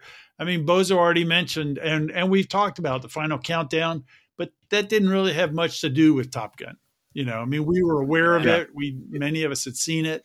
But it didn't. The senior guys were worried about it. Yeah, sure, but it didn't. It didn't really influence. Especially the VF-84 airplane that departed, only a couple thousand feet above the water and almost crashed. Well, you know why there's a Coast Guard helo in this all Navy filming thing is because and I know this for a fact. Smeg will back me up with that. The call went into the Imperial Beach to the helo guy in charge, and we wanted to use a Navy helo to continue the theme of naval assets doing it. And that admiral didn't want to be in it. And so Smeggs was smart enough to call up the San Diego Coast Guard and goes, "Hey, you guys want to be in the movie?" And they said, "Sure." So you see a Coast Guard helo in this movie. And those are all flower children there at the Coast Guard. They were, man, we'll go do that. That'd be cool. And you know, as we know in aviation, right, as soon as your feet hit the water, and Bio knows this firsthand, I was the only one of us who took the silk ride, but you're supposed to, as soon as your feet hit the water, you click out your parachute, and so you don't get entangled in the lines, and But you need air for that. And so if you're coming down from a high, you've got a lot of time to think about it. If you're ejecting off of a ship about 80 feet above the water, you may not have much time to think about it. No, it happens fast. I've done that. So what happened was there? Do you have an ejection there? Yeah. No, I never did. September of 79. Bozo did. You did? And there was no air for this. I mean, I got hit the water, and I was that 80-foot guy into the water. So what was the situation? It was an engine failure on the Castrol. In an F4? F-14. Okay. You were in the back seat then? On back seat. I was a reel. Okay. In there. In 79, in fact, after that cruise, that's when I went to pilot training. But the engine, there was a phenomena called thump bang in the F-14 community. And the Navy's awesome solution to that with Grumman was a thing called a engine survivability and fire containment modification. And what they did is they put fire bottles in the airplane somewhere to squirt into the engine so to catch fire. And they put a titanium mesh between the motors so that when the engine invariably would blow up, which they continued to do till they finally got the blade thickness to the point they needed it, pieces would go over and fly the other engine. And that is what happened to us. Actually, my logbook says engine FOD or engine engine failure due to accessory or a blade failure. That's what it says. That's what my logbook says. So off of me and. The point of the whole thing was that we still got the stroke because we were gone. And it's kind of a cute story. A really excellent guy, Dick Cummings, Lightning. This is a real bio. Love this. This is the real standpoint. And I was a pretty high time reel. But long story short, we take the shot and we're just carrier level, right? And so we lost that motor. We think we still got another motor, but the reality of it is, as we go straight ahead. He pulls the fire containment or the fire bottle. I guess fire bottles were already there. I can't remember, but he pulls that, or he shuts the motor off. We didn't have that fire bottle, and an A6 behind us says a Tomcat off the cat. It looks like the fire's out because the fire that was on the fodded motor, the light went out, and so we're going straight ahead, but we're only like 145 knots or so. And as I'm looking at it in the back seat, the speed starts at level flight. The speed starts. Basically to crank down. So I see Cummings, Dick, lower the nose a little bit to hold the speed. Now we're down to 135, but we're sinking on the VSI, vertical speed indicator, about 400 or 500 foot per minute. And so I do the Rio thing, right? And I say, you're sinking, And so I see the VSI come back up to zero, but then I see the airspeed start walking back. So now it's 135 back to 125. And I see Cummings lower the nose again to stop the speed. And so now we're going down, and I sit there and I say to him, I said, no lore, like that. That's what I'm saying, because I don't know what my altitude is per se, because I'm glued to that vertical speed and that airspeed thing. And then what it was just to add this little piece in it, the engine monitor gauges were tapes, and there was a line, and they all went up to the type when it was perfect, okay? So the right side shut down, so you got one tape down and the other one up.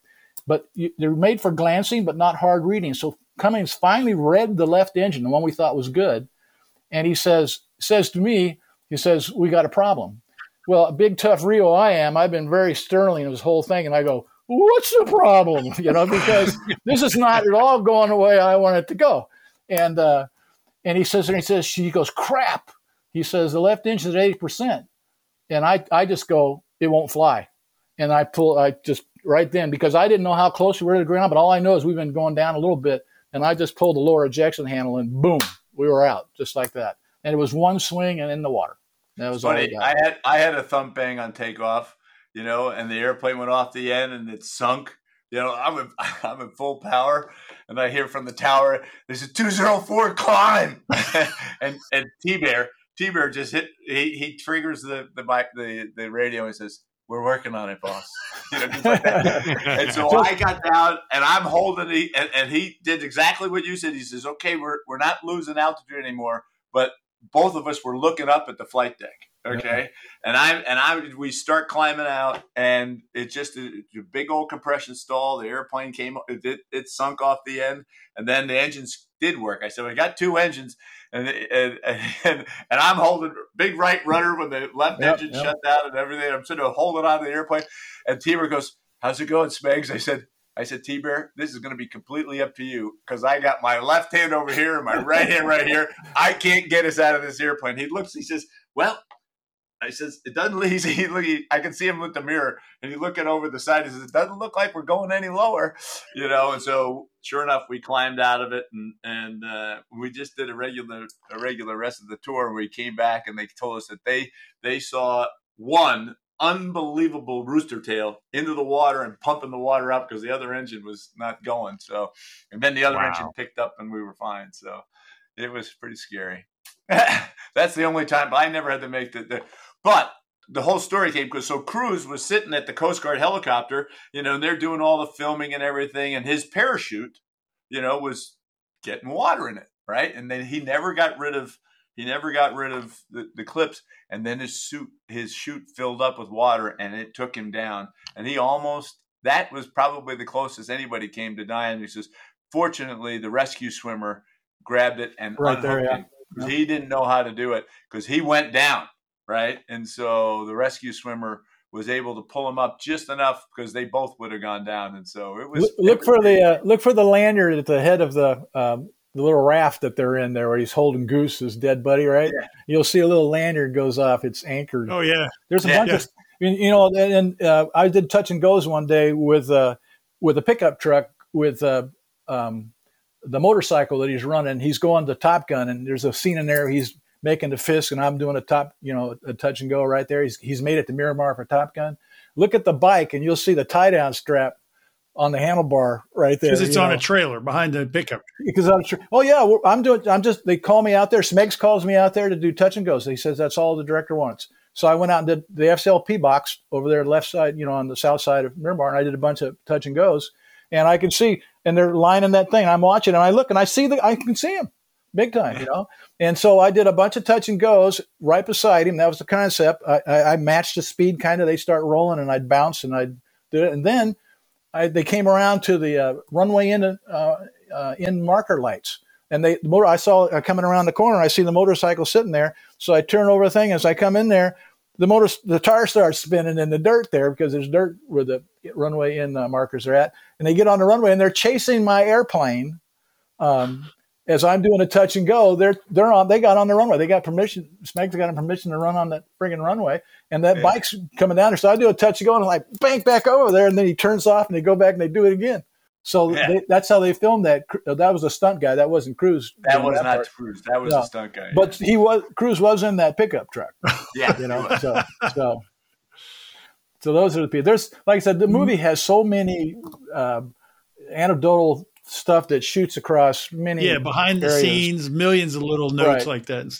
But what it was, I like to go back to that thing. I'm fond of what Smeg said there, and you said.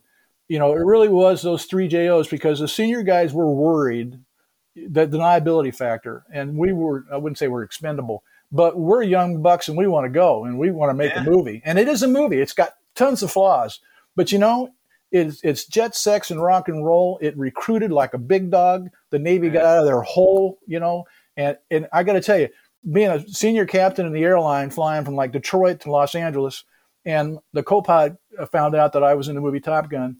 And he starts asking me questions about it.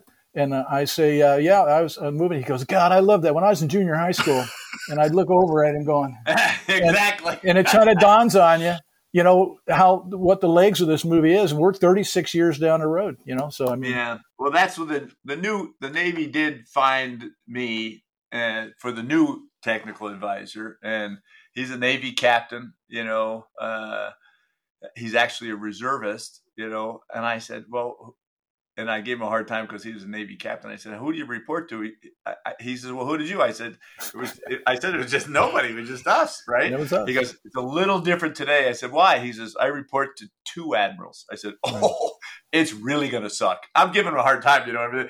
But in reality, where we didn't have any CG in our movie, the two things. Let's not talk too much about the new movie. I mean, no, I'm not. Okay. No, but the pilots, the difference is, but the pilots couldn't. There was no stick in the back of the F-14, right? So you couldn't take a picture of it, and therefore the actors couldn't fly off the ship. In the new movie, they actually in the airplane flying off the ship, and you can say, and because there are 8 cameras, Bozo, inside the airplane, 8. Okay, and they're all mounted, and they can see out behind and front and everything. The technology of the filming of the new airplane of the new movie is 2-3 generations better than ours. And you would know, and that would make it good, But I have to say, the editing really made that movie. Somebody had their act together when they edited that movie, because it is coherent. And although the distances we fly apart from each other are not real, and there's so much in there, the storyline is good. I don't think there was a second movie, because you couldn't get 3 guys together like us and the Navy amenable to the whole thing and do that whole project. It had to get way down the road somewhere where technology and stuff was something that the military was ready to buy it out on. It was just going to be a hard movie. No sequel. It was going to be hard to make a sequel. I've been to dinner with Chris Levinson and his wife, 6 months ago, and he and I, and even Top Gun in his business was huge for him, and he's now a very famous editor, right? But he was a young punk like we were, and he was Bios and my age when we were sitting up there in the editing bay, But Chris, he did a really good job in editing that flight stuff together. So, hey, but he listened to us about what was going on. Smegs, whatever happened to Patty Carr and you? How about that? Patty married a nice man. That was kind of a cute thing. Patty Carr was Bill Bellotto's, second, and Smegs and her became buddies in the thing. It was very cute, a very cute love story. She gave him a director's chair, with his name on the back there at the end of the movie. It's kind of sweet. We had a little party and all that. And, yeah, I know. It was fun. Oh. So we dated for a long time after that. But, when I got out of the Navy, then I went and I was the technical advisor for the miniseries War and Remembrance. Oh, yeah. So, Herman Wouk. Those 3 wonderful novels. And by the way, good job on the football team in L.A., buddy. You did good. Well, it took a long time. So we're obviously, this is obviously wrapping up the interview. We're getting towards the end here. What are you guys doing nowadays? Whoops. What? No, I mean, oops, what? I won't have a really. Obviously, Smeg's got a job. I'm retired. As you can see, I'm sitting here in my office. I still have all my flying stuff behind me, but no, I'm a real estate developer in Los Angeles, and I've got projects all over the country: L.A., Houston, Wisconsin, Riverside, Paso Robles, Bakersfield. So. I'm the luckiest human you've ever met. So, in the real estate business, the hardest thing is getting the meeting. Well, the Top Gun is a pretty good, icebreaker. I bet. So, and you don't even have to bring it up. Everybody knows it, anymore. So even though here we are 35, 36 years later, there are some people now I meet who haven't ever seen the movie, believe it or not, because they're only 30. So, and I'm retired. I did the 25, 15 active, 10 reserves, 10 of that simul with the airlines, 30 years with Delta, actually Northwest for 22 years of that. And the rest with the merge with Delta. I retired 65 in 2015. And, all the hard work I ever did, I'm a kid again. I'm retired, and my hard job is to travel, and I've been doing a lot of that before COVID showed up. That put a damper on it, but I take care of 2 properties and my wife for 51 years, and we ski still. My daughter's thriving, working well, earning good money out in California, and so we have a place in Park City. We ski. I'm like the opposite of snowbirds. When the snow flies, I go to the mountains to the snow. We stay for several months, ski with my daughter and stuff up there, do the holidays there, and then come back and spend summers in Florida, and just enjoy. You don't have much of a ticket. You're that you got punched, right? So a year or 10 years, wherever I got, I'm just planning on enjoying myself. Nothing philanthropic, you know, so that's me. Well, I did start a foundation called the Land of the Free Foundation, where my two partners and I, they were both Marines in Vietnam, and they, you know, I'm just the Navy guy, as they call me. But the Land of the Free Foundation supports the men and women of the armed services who work and sacrifice every day to make sure we live in the land of the free. And we've given away about $22 million since we started. Wow, that's significant. Well, we'll put the link in the video. Oh, good. Hey, that'd be great. Hey, you know what, you guys, we could go on another hour. We haven't even gone through all the flaws in the movie, but I don't like to do that. Probably like you. I mean, we've talked about a few of them, but I don't like to go through all those. It's because it's too easy. It's like shooting fish in a barrel, you know, but as we're starting to wrap it up here, both of you guys have claimed to be lucky people. And as a contemporary of you and a guy who knew you back in the day, I would say to both of you that yeah, you know, you might have had luck, but you brought, you know, commitment, talent, et cetera, other adjectives like that, personality traits. You brought those. You did great jobs when it was required, and so and that's how you ended up successful and doing what you're doing. So yeah. Thanks for spending some time with us today. Crunch, have you even seen Top Gun? Crunch, have you? I mean, you're a lot younger than all of us, so I don't know. Well, I don't know. That's actually, I do remember. I may age myself compared to you guys, but so I was 16 when the movie came out. There you go. At least you weren't in high school, for Christ's sakes. You know, I remember going to the movie, and everybody else loved it, right? And I walk out, and my mom and dad, they look at me, and I'm grumpy and upset. And they're like, "What's going on?" And I'm like, "I'm pissed." And they're like, "Why?" I'm like, "Because now everybody's gonna want to do it." And I was like, "That's what I want to do." Yeah. That's cool. Funny. It was good. All right. Well, gentlemen, how did you get your wings? Where did you go to school? Naval Academy class in 1993. Oh, okay. I went down to Pensacola. I started in Tomcats. I was VF-32, A's, B's, then out to Top Gun. Spent a few years there flying 8 Tomcats and Hornets. Then to 213 on the East Coast, commuting to the West Coast, and you know, because we had single sided to Oceana, and then I was I was VF-31 doing that, and then I was 213. Oh, yep, there it is. Yes, sir. I like it. And that was the last Tomcat cruise with 213, where I was the maintenance officer for that. And then I kept doing some other stuff. Oh, 51. Yeah. Yeah. And then I did some other stuff. I was a CO, an air boss, and a base CO. That's what great. I did. That's fantastic. Yeah. I'm one of those stinking 06s that you have no respect for. That's no. No, I didn't have any. I didn't have not respect for. I was amazed that he was going to have to report. I got out as an 05. I made captain. It's only because you got out. You would have been an 06. I was on the list. I was on the list, but I got out. I'm interrupting again. I made captain 3 times in my life. Once in the Navy, once at the airline, and once on the tennis team here in my neighborhood. There you go. Bozo.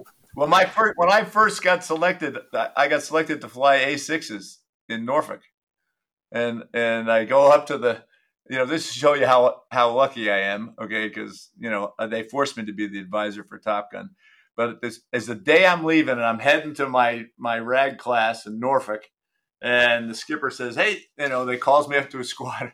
It says, "Hey, John, Lieutenant Stevens' wife had a baby last night," and basically, I had. You know, back when we were flying, you know, back when I started, we had a choice between F4s, F8s, and F14s. So I put F4s, F14s west, F14s east, F4s west, F4s east, F8s west, F8s east, A6s east was my last choice. And I got A6s east. And then he calls me and says, "Lieutenant Stevens' wife had a baby last night." And I said, "Well, that's great, Skipper. I got to go. I got to be in Norfolk on Monday." And he says, "Yeah, that's what I wanted to talk to you about." He says, Lieutenant Stevens, you know, he was a surgrad, and the surgrads got whatever they wanted, right? And he said he's got a class that starts on Monday in San Diego flying F-14s. I said, he says, do you want it? I said, well, that was my first choice. So literally, I got to fly F-14s. I deserved it. I had great flight grades, everything, but I got to fly F-14s because some guys. That is amazing. You know, so and the rest crunch, is history. And we hear a lot of crunch. You know, our guests have a lot of stories like that. I mean, thinking back, so that's amazing, Smegs. That is so true. That's so true. That was funny. All right, gentlemen. Well, hey, this has been a great interview, and we've gone over a bunch of great topics. This has been, I think this will be a fan favorite. I can see it already. And I'm sure that we've got a few things we're going to put in the notes. Bio, and I saw you writing some things down. I got it as well. Written right here on a napkin, because that's my note paper today. We're going to have this on. We'll edit it up and get it on the show here shortly. I think this one's coming up pretty quick. Late May. Okay. Hey, Bio, you coincide with the second movie. What's that? Bio, you're going to the thing in May, right? Out in San Diego? Though I'm going to one put on by Jello Aiello. Which one are you going to? Well, there's a 13th, 14th of May. Oh, yeah, I'm going to that too. Yeah.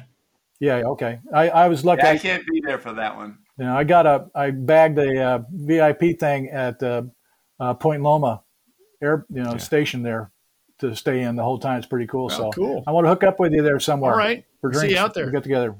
All right, guys. Hey, thanks for joining us. Don't go anywhere. I'm going to hit stop. But thanks for joining us today, and thanks for being on the F-14 Tomcast. And now we have that F-5 HUD video that I mentioned earlier.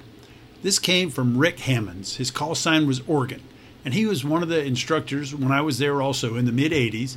He's listed in the credits as a Top Gun instructor and a MiG pilot. Oregon has held on to this until the right moment, and he recently contacted me and asked if we'd be interested, and I said, hell yes.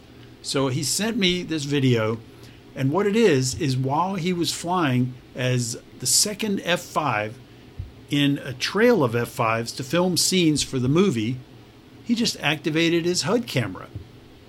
Now this is old school. It's black and white.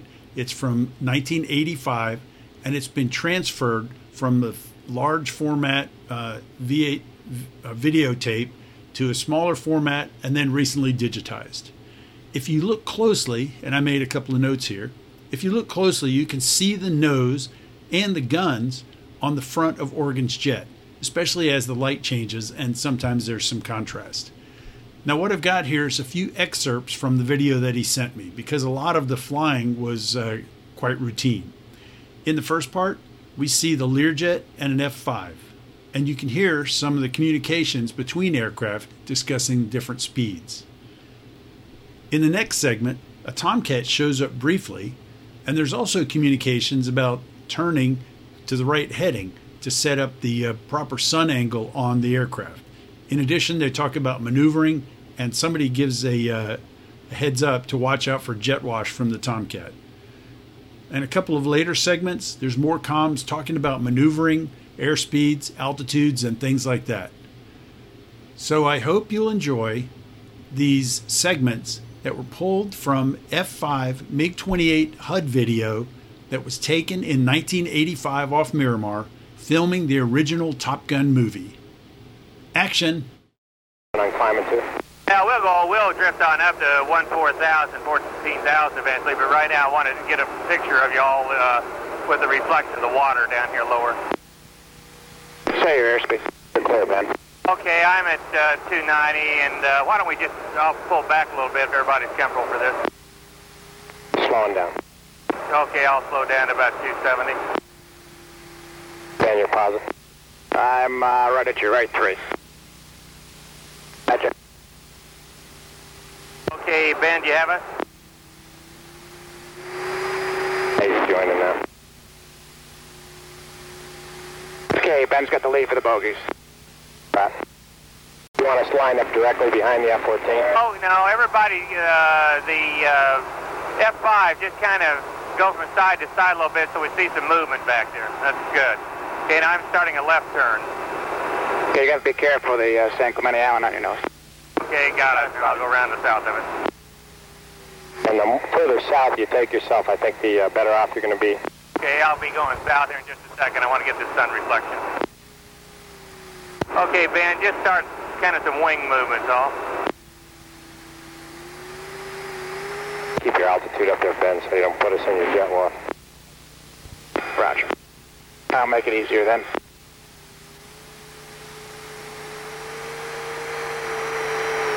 Okay, maybe a bit more wing bank, Ben, even back out just a little, give us a little more wing bank.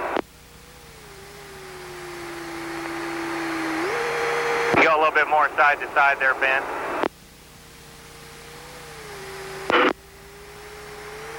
Everybody heads up for the altitude. Stay out of the F-14's jet wash. Okay, I've got the island inside, and we're going south of it.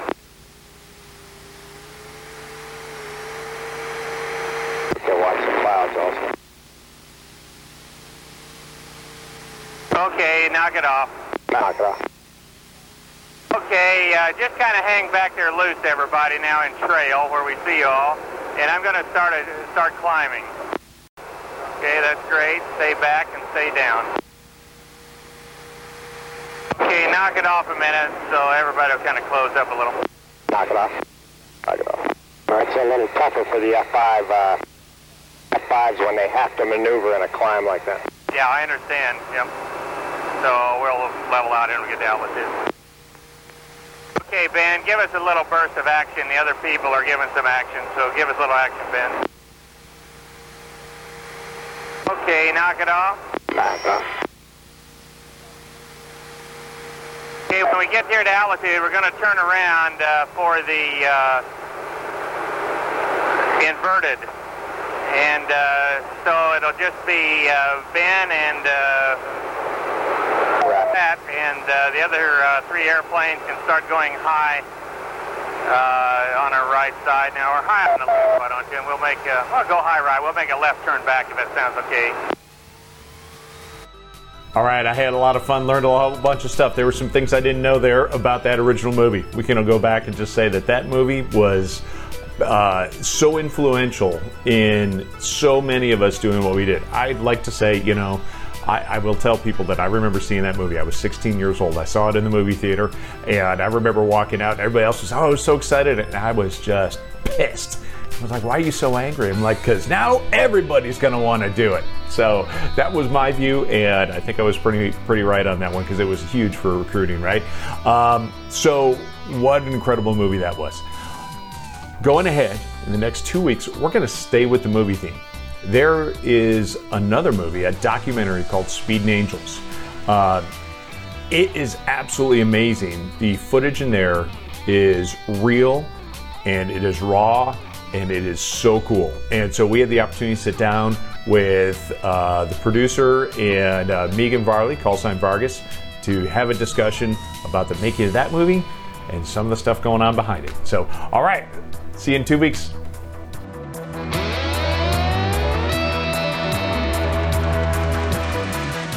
You've been listening to the F-14 Tomcast, part of the Air Combat Experience, brought to you by BVR Productions. Got a question for the show? Send an email to questions@f14tomcast.com or leave a message on our listener line at 877-MACH-101, extension 3. That's 877-622-4101, extension 3. For updates on this podcast and our other military aviation-themed shows, visit bvrpro.com and follow the Air Combat Experience on Facebook, Instagram, Twitter, and YouTube. Thanks for listening.